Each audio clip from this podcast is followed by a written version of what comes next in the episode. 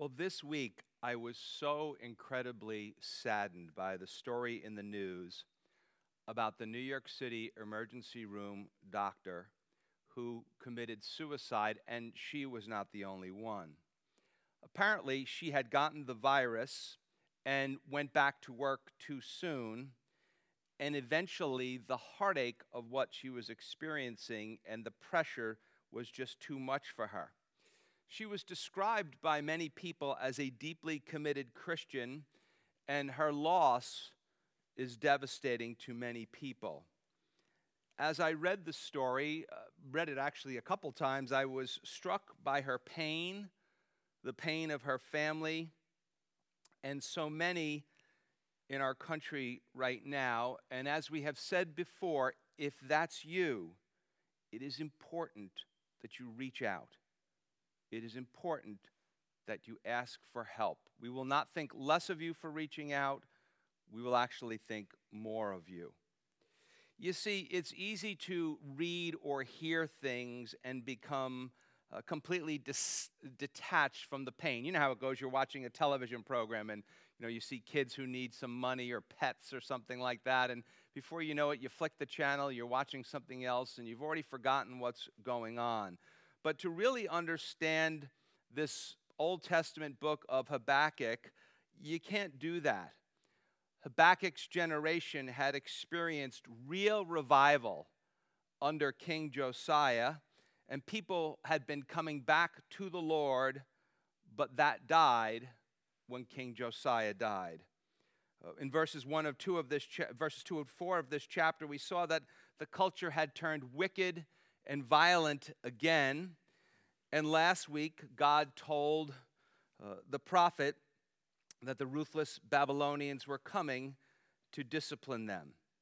Now, as we come into verse 12, we're not sure how much time has passed, but this week we get the feeling that the time of the Babylonians coming is very close, or that time has already arrived. In 605 BC, King Nebuchadnezzar, the king of Babylon, and the Babylonians defeated the world superpower Egyptians and took control of Jerusalem. Remember what I said last week? They were in the path. And, and the times in Jerusalem were quite aw- awful. So what happened was the people of Jerusalem, they never liked it when there were foreign invaders in their land. And so they rebelled and eight years later, 597 BC, the Babylonians conquered Jerusalem and began the first of what would be several uh, deportations of people back to Babylon. Today, we will see that at some point in time, the back and forth dialogue that we're witnessing between God and the prophet continues.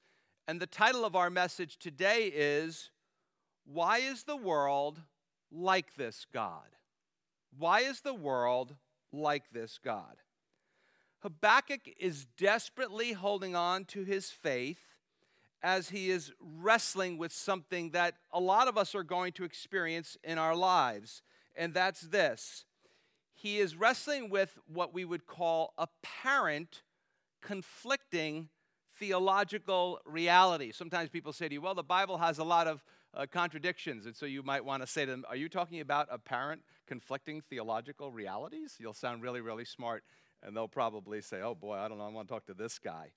But the way that Habakkuk does it is very instructive. What he does is he holds on to and states certain certainties about God, and then he asks the questions in light of those things.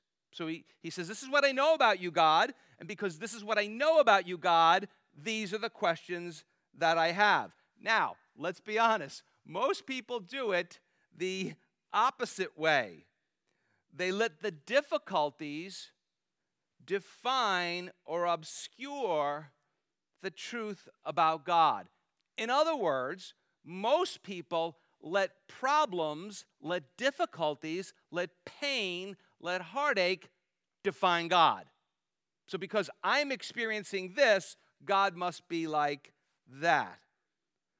Habakkuk's wrestling with God. I think the only way I could really put it is it's honest, it's blunt, and it's raw.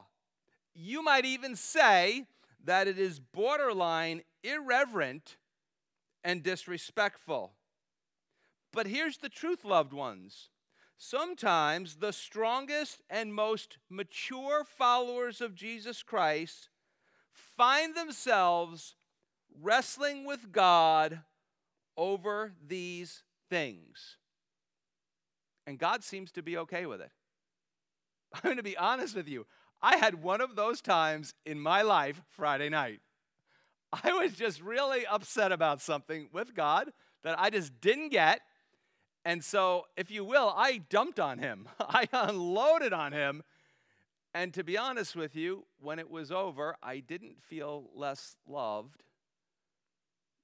And I felt like he was okay with it. Now, maybe I sinned in the process. I don't know. I didn't use any bad words. But it was honest, it was blunt, it was raw. It, it's important to capture Habakkuk's emotion in this conversation. It's like he's saying to God, Are you kidding me?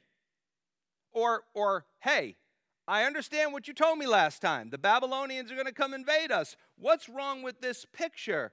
Yet the Lord is so gracious that he's willing to walk his people through expressions of pain. He's willing to walk his people through, walk side by side with us in the frustrations we experience in our journey of faith. Now, if you're taking notes today, there's three things we want to break up this passage into. And uh, the first one is Habakkuk teaches us to start with something that's important to remember. It's important to remember what we know is true about the Lord. Important to remember what we know is true about the Lord. Don't let the problems cloud that out. Verse 12 Are you not from everlasting. Some of your verses say eternity. O Lord, my God, my Holy One. The answer is yes. But being reassured of that in worship, he says, We shall not die. O Lord, you have appointed them for judgment, the Babylonians, to execute God's judgment upon his people. O rock, you have marked them Babylonians for correction. Another version says, You've ordained them for this. You have destined them to punish us. Now, whenever you read the scriptures, is something that's very, very important. I know you get frustrated a lot of times by the fact that you can't understand what you're reading, but it's important principle to realize in Bible reading that the original audience was meant to understand the message. Now, you and I are meant to understand it too, just takes us a little bit more work. That being said, it's quite possible we're at 605 BC and the Babylonian crisis, or even past that, the Babylonian crisis may already be upon them. And the people of God do know this by what was written by the prophets of old that God was with his people. Now, the prophets of old honestly should be the pastors of today people called to teach the Word of God and the ways of God and connect them, or we say bear them upon the times in which we live. So take the Word of God, the principles, what was actually going on at the time, and to connect them to the days in which they live. So it's not a history lesson per se, except God lives out of time. He's from everlasting. So it's always a history lesson because God is, as we'll see, very, very stable. He is the rock. Now, why is that important? Let me tell you why that's important that, that a pastor takes the time to understand what was going on then, teaching what was going on then, and taking it and putting it into our own day. Why is that important? Because things are always changing. Back then, it was the Babylonians. Do you remember what it was a year ago? It was mass shootings. People seem to have forgotten about that, right? And now it is coronavirus. Certainly today, to some extent, all followers of Jesus should be aware of our culture, world affairs, and politics and view them all through the lens of the Word of God. You say, all of us? Well, in Numbers chapter 11, Joshua had got all, he was all in a knot. He was Moses' right hand man. And uh, the other, there were some other men uh, who were serving the Lord in truth. Moses said this it says, Numbers 11 29. Then Moses said to him, Are you zealous for my sake? Like, are you upset for me? And then look what he says. Oh, no, that's not what he says. In the Bible, when you see oh, it's like, oh, oh, that all the Lord's people were prophets and that the Lord would put his spirit upon them. But here, Habakkuk, who the Lord's spirit is on him, he's a prophet, he turns to God and he says, What I know about you and what's happening now to us, they don't connect. In my brain, they just it just doesn't compute. He says, Are you not from everlasting? We might say, Are, are you not the covenant God who promised to always be with his people? Notice what he says You are my God. You are my Holy One. This is something and it, it's subtle, but it's something I really love about God. He allows us to possess Him. What do I mean by that? We're allowed to call Him my God, my Holy One. We're actually allowed to grab a hold of Him and say, I possess Him. Sometimes you'll hear me talk about my Pam, and I always call her my Pam. Sometimes people come to our church and they will be, you know, somewhere around the church, and they'll introduce themselves. Someone introduce themselves, and she'll say, "Hi, I'm Pam," and they'll go, "Are you my Pam?" And she'll go, "No, I'm Jim's Pam." so, so that's the way. I, because what happened when we got married, she gave herself to me, and I gave myself to her. I know you don't have to tell me. She, I definitely got the better end of that deal. I understand. God is very gracious to me. But on the cross, Jesus gave himself for us and to us. So that's why we can say he is my Savior. And when we put our trust in Jesus, we give ourselves to him. So we can possess him. He possesses us and we possess him. In fact, that's part of the problem that the, the, the Jews are in right now. God is very possessive. He didn't like their idolatry, He didn't like them going off committing adultery with other gods.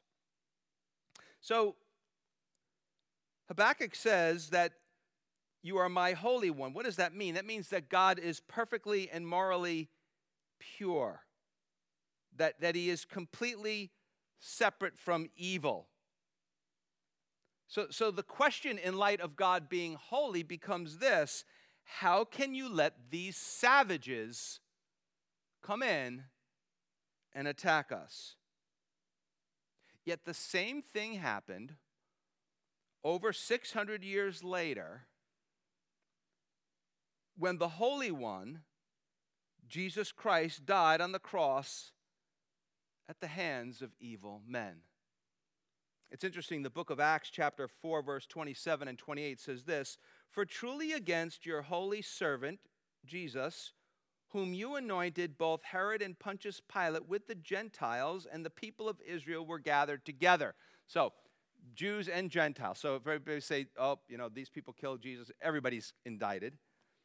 Verse 28 they were gathered together to do whatever your hand and your purpose determined before to be done. So, God determined beforehand that Jesus would die on the cross.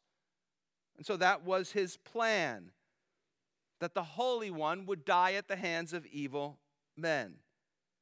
Now it's interesting because of the holiness of God and the cross of Christ, the true people of God can join Habakkuk by saying this We shall not die.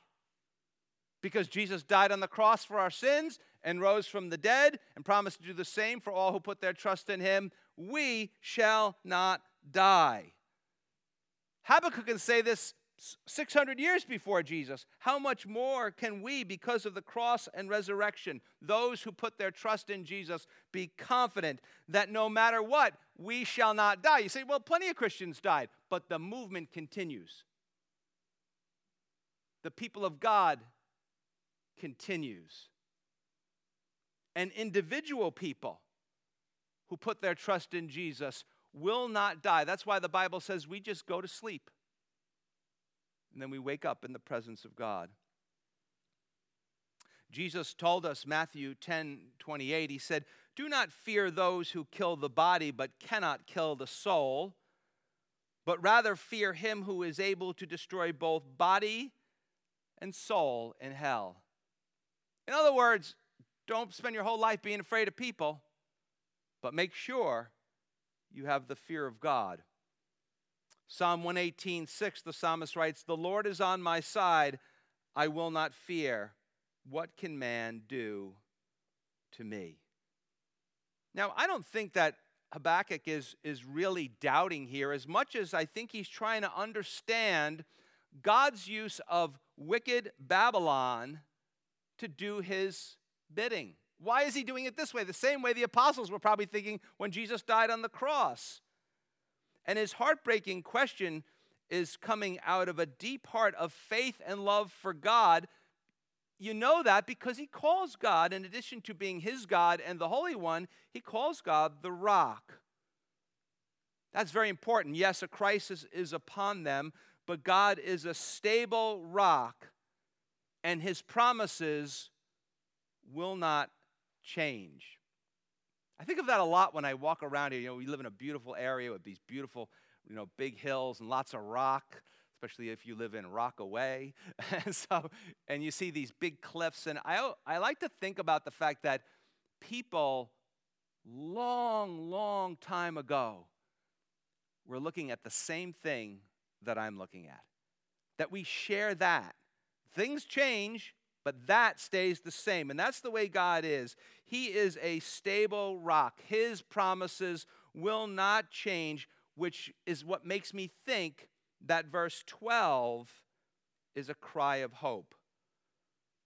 And this is a deep question we all have to ask ourselves in a crisis. Can you say, can I say, that He's my God? That He's my Holy One? That I view him as the stable rock. Now, loved ones, I am not, not, not asking you that question to make you feel guilty. Rather, I am asking you that to help fill your heart with hope in the midst of pressure. Will you, will I, in the midst of all of our pain, assimilate to the culture? Join into the rest of the things that everybody else is doing? Or will we settle our hearts and settle our souls in the Lord in the stable rock? Once again, this helps Habakkuk make sense of the crisis because my God is holy, because my God is stable, we shall not die. Now, why is that important? Because the Babylonians kill everything in their earthly path. And that is what the prophet is wrestling with. So, in uncertainty, he clings to what is certain. The Lord is in control. The people of God, yes, they will be disciplined by God, but they will not be destroyed. Job said this, Job 5:17, behold, happy is the man whom God corrects. Therefore, do not despise the chastening of the Almighty. And if you know the story of Job, I mean, that guy, he lost it all. People say, oh, I'm, I'm like Job. I'm like, no, you're not. he lost everything. Proverbs 3:12. For whom the Lord loves, he corrects. Some versions say disciplines, just as a father the son in whom he delights. That is why I also say here in verse 12 this is a cry of hope. Grounded in God, Habakkuk is starting to accept the circumstances. That doesn't mean he necessarily likes it, but he sees God's hand in it. He realizes that discipline, God's discipline, comes from a heart of love. And as it often does in the Word of God, and this is very interesting, a lot of times it comes from another country. A lot of times it comes from an enemy.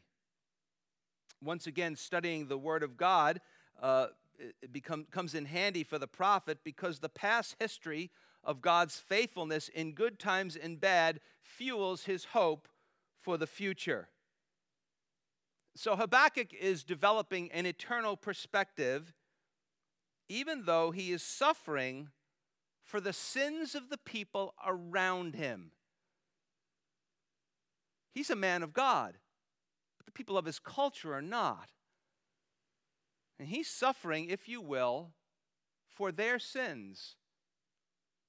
But that's the good news of the gospel of Jesus Christ that he suffered for the sins of other people. So whoever put their trust in him could have their sins forgiven. So, if you will, the Holy One died for the unholy. The rock, the stable one, died for the unstable. Well, that brings us to number two. It's important to remember uh, what we don't understand about the situation. Very important to remember that. Is I don't understand it. Well, you understand stuff about God, remember that. But there's also, that doesn't mean, oh, okay, well, now I get it. Not necessarily. Let's read verse uh, 13 and 14, verse 13 twice, just 13. He says, You are of pure eyes then to behold evil, and cannot look on wickedness. Why do you look on those who deal treacherously and hold your tongue when the wicked devours a person more righteous than he? So what happens here in verse 13? I want to go I want to go through it slowly now is Habakkuk makes two statements followed by two questions. Let's look at the two statements. You are of purer eyes than to behold evil. Another version says, Your eyes are too pure to look on evil. Now, eyes can stand for the totality of who you are. You're, you're too pure for this stuff. And the verse goes on, cannot look on wickedness. You thought, you said, I thought God, God can do anything. We'll get back to that in a second. Another version says, You cannot tolerate wrongdoing. So those are the two statements. You are pure eye, pure, you are of purer eyes than to behold evil, and you cannot look upon wickedness. Now there's two questions. Why do you look? Another version says idly on those who deal treacherously. Another version says, Why do you treacher why do you tolerate the treacherous? and hold your tongue. So, those are two questions. Why do you look? Why do you hold your tongue? Another version says, Why are you silent? We might say, Why are you just sitting by watching? Do something about this. And hold your tongue when the wicked devours, another version says, swallows up a person more righteous than he, or another version says, those more righteous than themselves. Now, Habakkuk is continuing to ground himself in the Lord, in his purity, in his holiness, but that continues to raise questions about the world. In other words, he says it in a different way God, I know the way you are, yet everything that is going on or the way you do things is completely confusing us, completely confusing me. he says, You're totally pure. Now, it said after that, you cannot look on wickedness. Well, you said, I thought God can do anything. Well, this is a basic thing we have to understand about God is that God won't act outside of who he is. That's what we mean by he cannot do it. It's not in his character to do certain things, so he's gonna, not going to act outside of who he is. But, but Habakkuk, being very observant, again, about God and about his culture, about his God, about God and about the world, says, Why is it like this? I mean, what's going on here? It's like we're hearing in the news lately a lot. The cure can't be worse than the disease. And he's saying, Man, the Babylonians, you're kidding me. They're way worse than we are. In other words, at times it seems this is what he's telling them. And sometimes we think this, but maybe we're afraid to say this. And that's why I'm glad for guys like this in the Bible who say it for us. He's saying to God, God, there seems to me to be a massive disconnect between who you are and our world. You are, you are the rock, you are completely stable. But this place is so broken. And, and you're the Holy One. And this world and the Babylonians are the perfect example, is so incredibly cruel.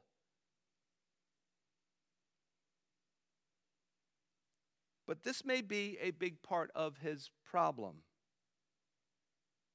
He's looking at what is happening to him and his people now.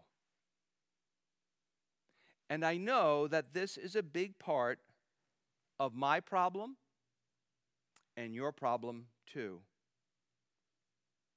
You see, friends, when we only focus on the short term, we almost always miss what God is doing in the long term. Can I say that again? We are Americans. Everything is quick. Like some of you are like, ah, Amazon used to be two days, not anymore. You know, ah, UPS, FedEx, the mail, too slow now. What's going on with these guys? Okay? Because we're used to having everything quick.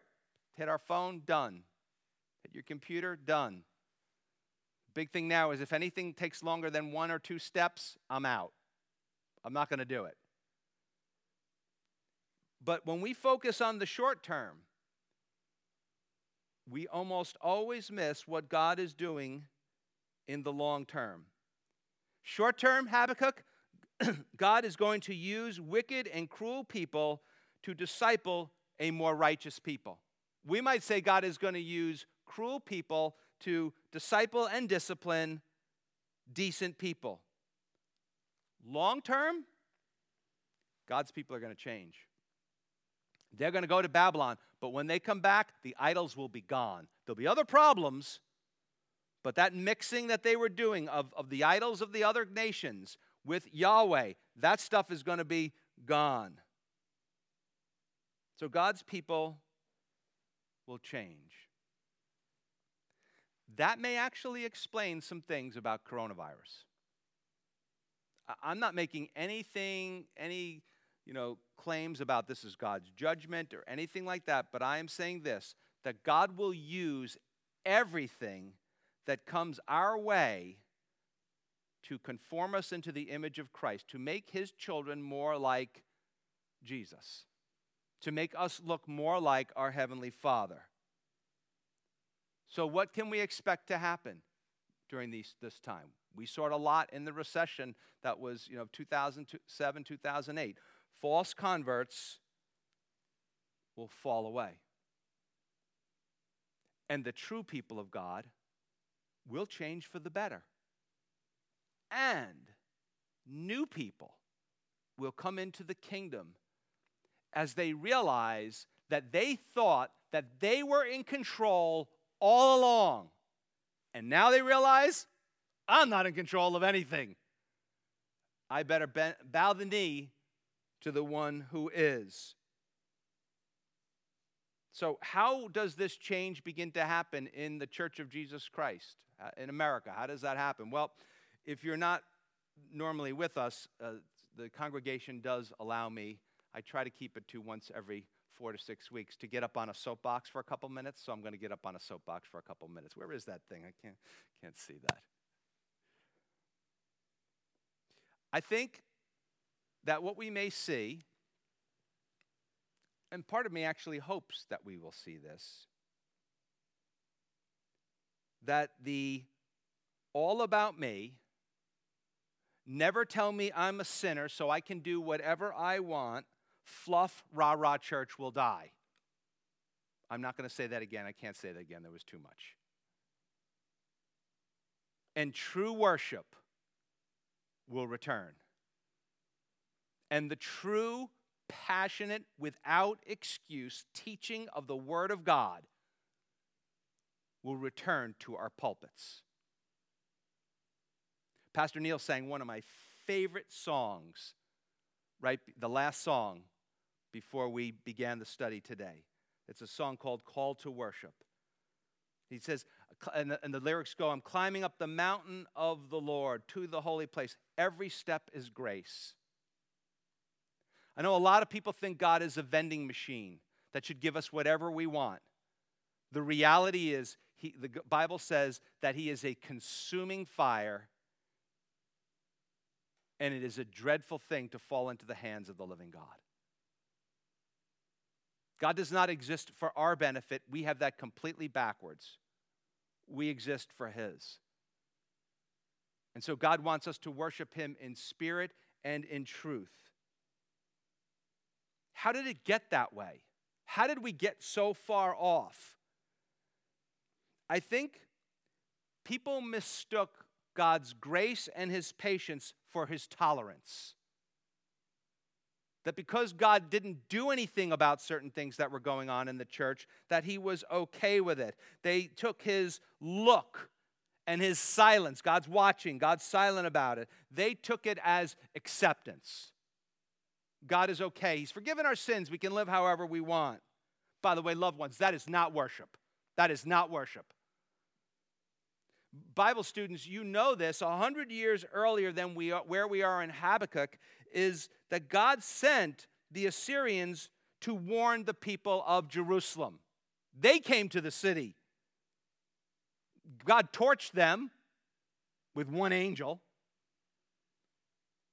But what was that? A hundred years earlier. That was a warning shot across the bow of the boat. But a hundred years go by and they don't take the warning. And now the Babylonian atomic bomb is coming, or it is already there. And the temple worship will be gone. It's going to be destroyed, the temple, until God's people can get it right. You say, well, the temple was destroyed by the, by the Babylonians. I got to tell you, I agree and I disagree. Yes, the physical temple was destroyed by the Babylonians, but spiritually, it was destroyed earlier by the people of God. You see, it had become going through the motions religion and living like God didn't even exist. That's what destroyed it. That's what's destroying churches everywhere. When people live like God doesn't exist, when they're going through the motions of religion, what needs to return? True worship, true repentance. Essentially, this they needed to love God again. And when you love someone, you live a certain way towards them, not perfectly. But you don't become some person like, well, they got to forgive me, you know.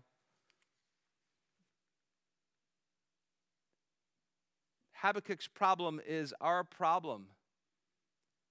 He can only see what he can see of God's response.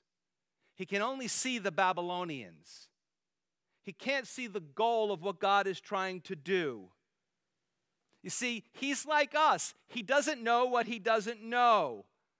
And when crisis happens, we begin to wonder these things like he is. Are you really in control, God? Are you really all powerful, God?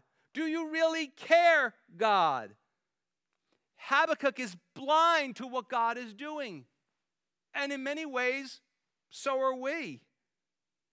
Now, suppose God decides to do that here in the United States of America.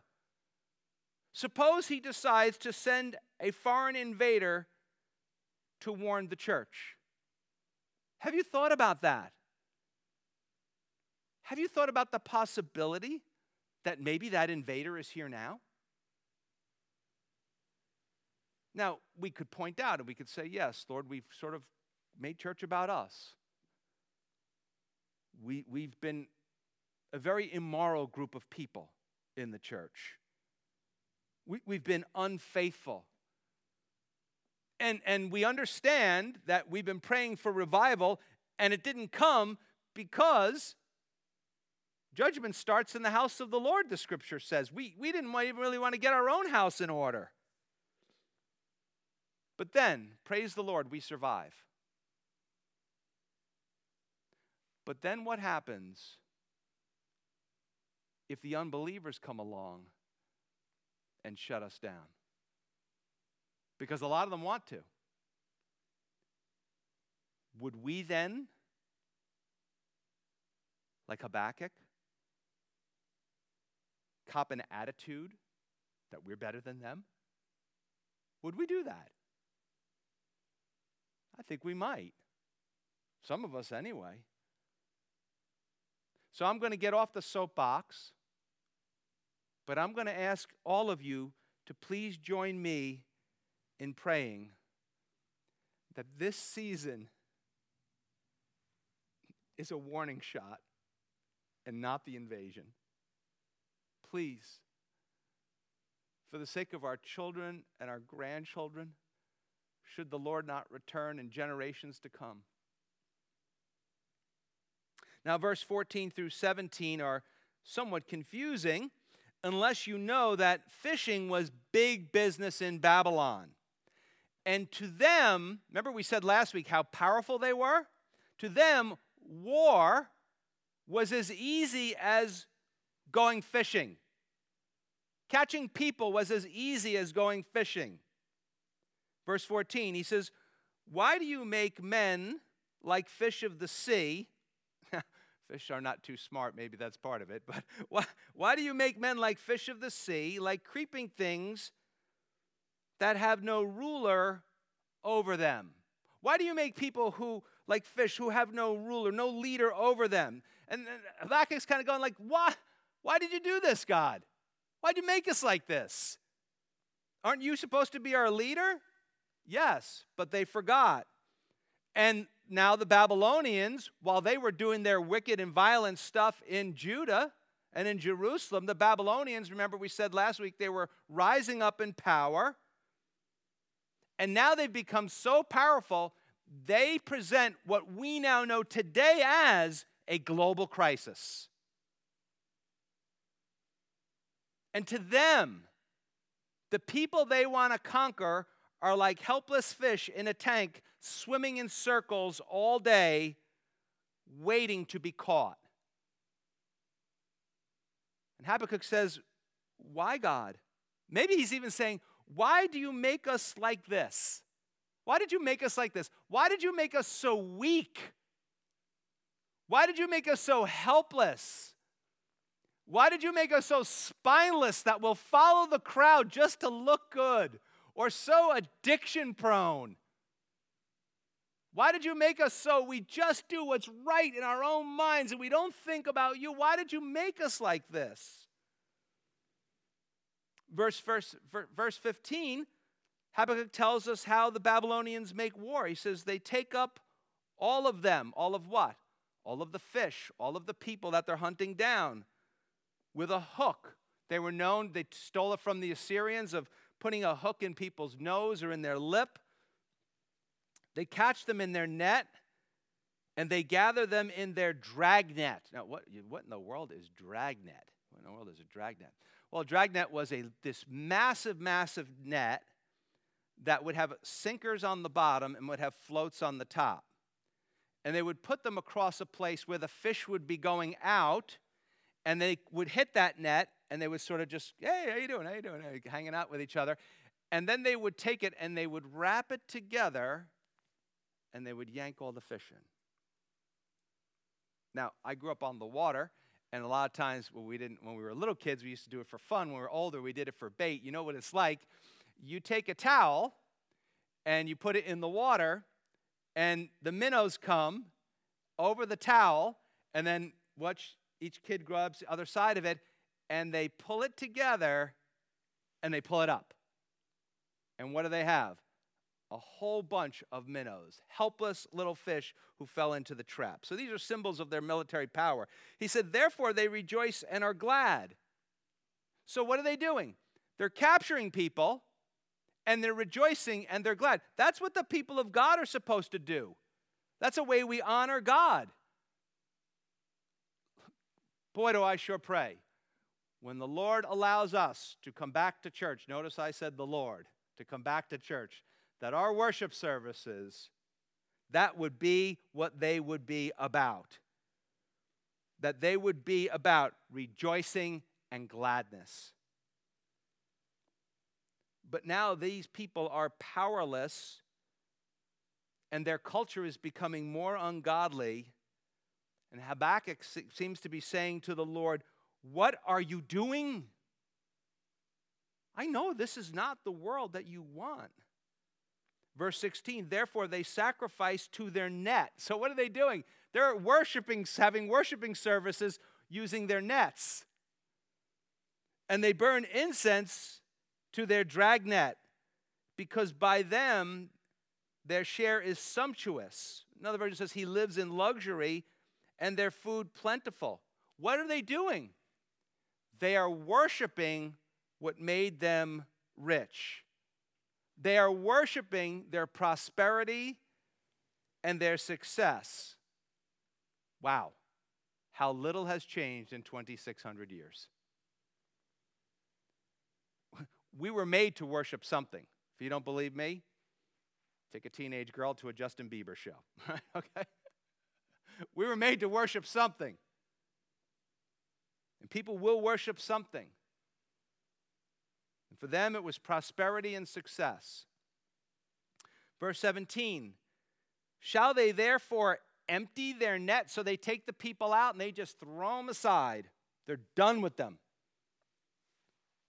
Shall they just, shall they therefore uh, empty their net and continue to slay? Some versions say kill and destroy nations without pity.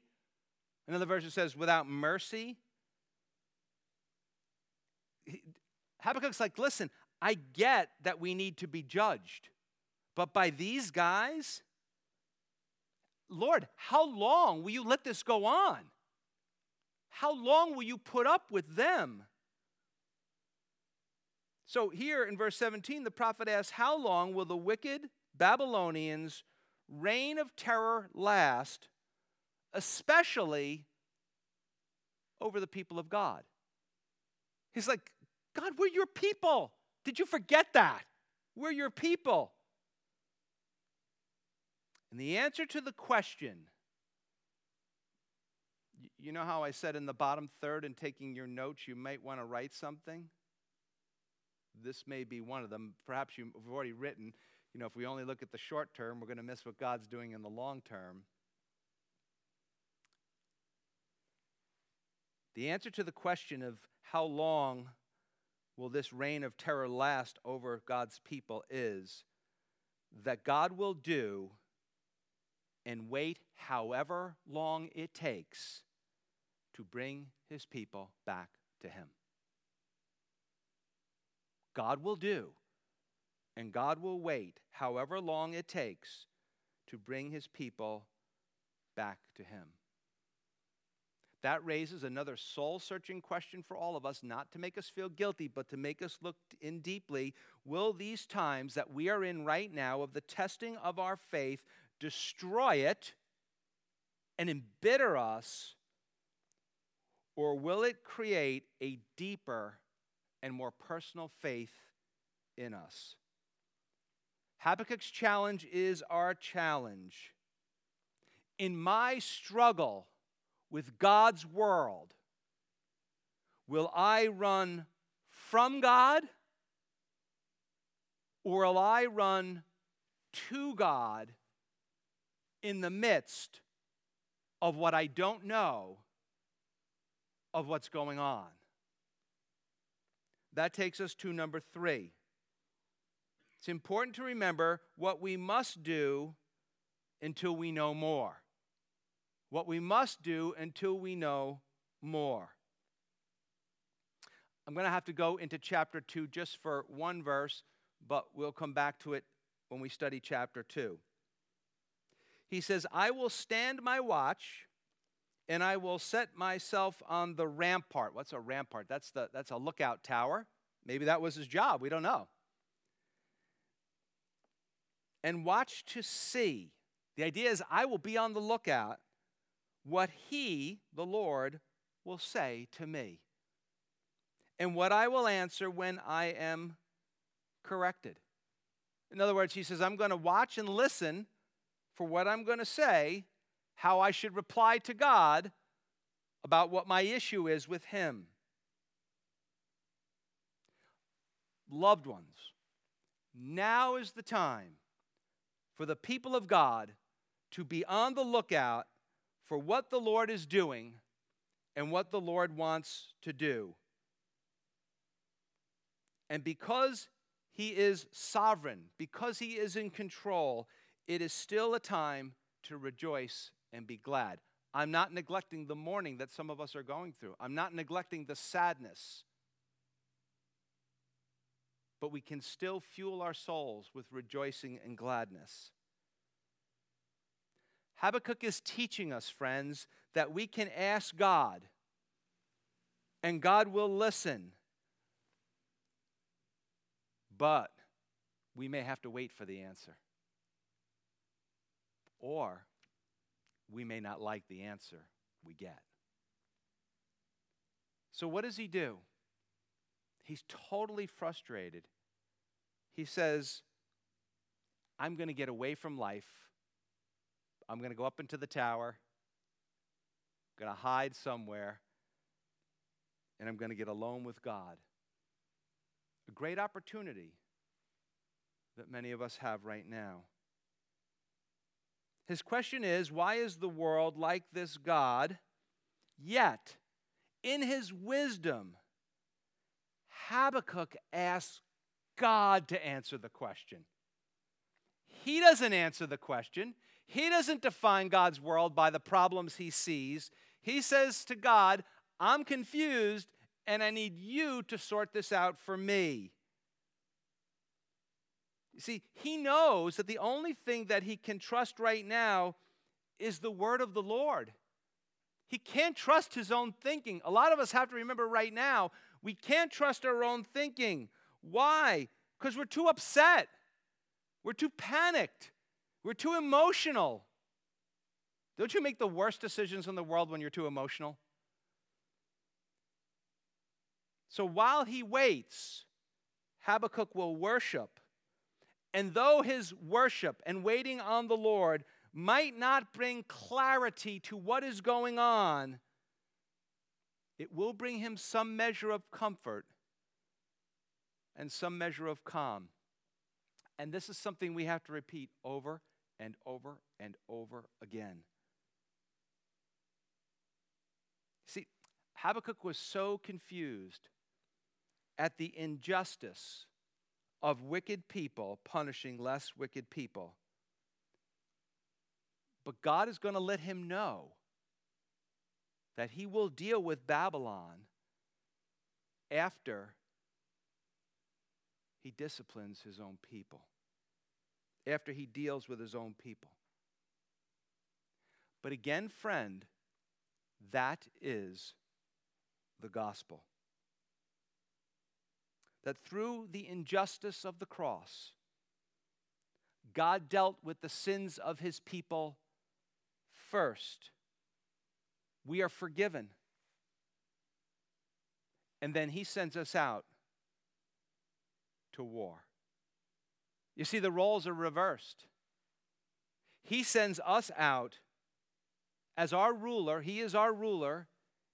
He is our king. He sends us out to be fishers of men. The Babylonians were fishers of men to destroy them. But we are sent out as fishers of men who are followers of Jesus. We are sent out to be fishers of men. The Babylonians, the world system, captures people, and it said what? In verse 17, they empty their net. What does Jesus do? Jesus comes along to capture your heart. Why? To fill his net, not to empty his net. Today, if you're not a follower of Jesus, Jesus wants to catch you. Or you might even say, He wants to offer you the opportunity to hop in the net yourself, to hop into the kingdom of God. So the choice is do you want Jesus, the Savior, to deal with your sins on the cross now? Or do you want Jesus, the judge, to deal with your sins when he returns and the opportunity for forgiveness and to go to heaven will be too late? Yes, we live in a wicked and violent world. There's a lot of great stuff in our world, but there's a lot of really bad stuff. So wicked and violent can our world be at times, so much so that they were even allowed to kill the Son of God on the cross. And that's not easy to see. It's not easy to see why Jesus had to suffer so much on the cross for our sins. But now we wait for him. And all those who turn to him and put their trust in him, we shall not die. No matter what happens, we shall not die. We never will because Jesus died for us and we will rise from the dead because Jesus rose from the dead and has promised to do the same to raise you from the dead to eternal life in heaven if you'll simply turn from your ways and put your trust in Him. Well, let's pray.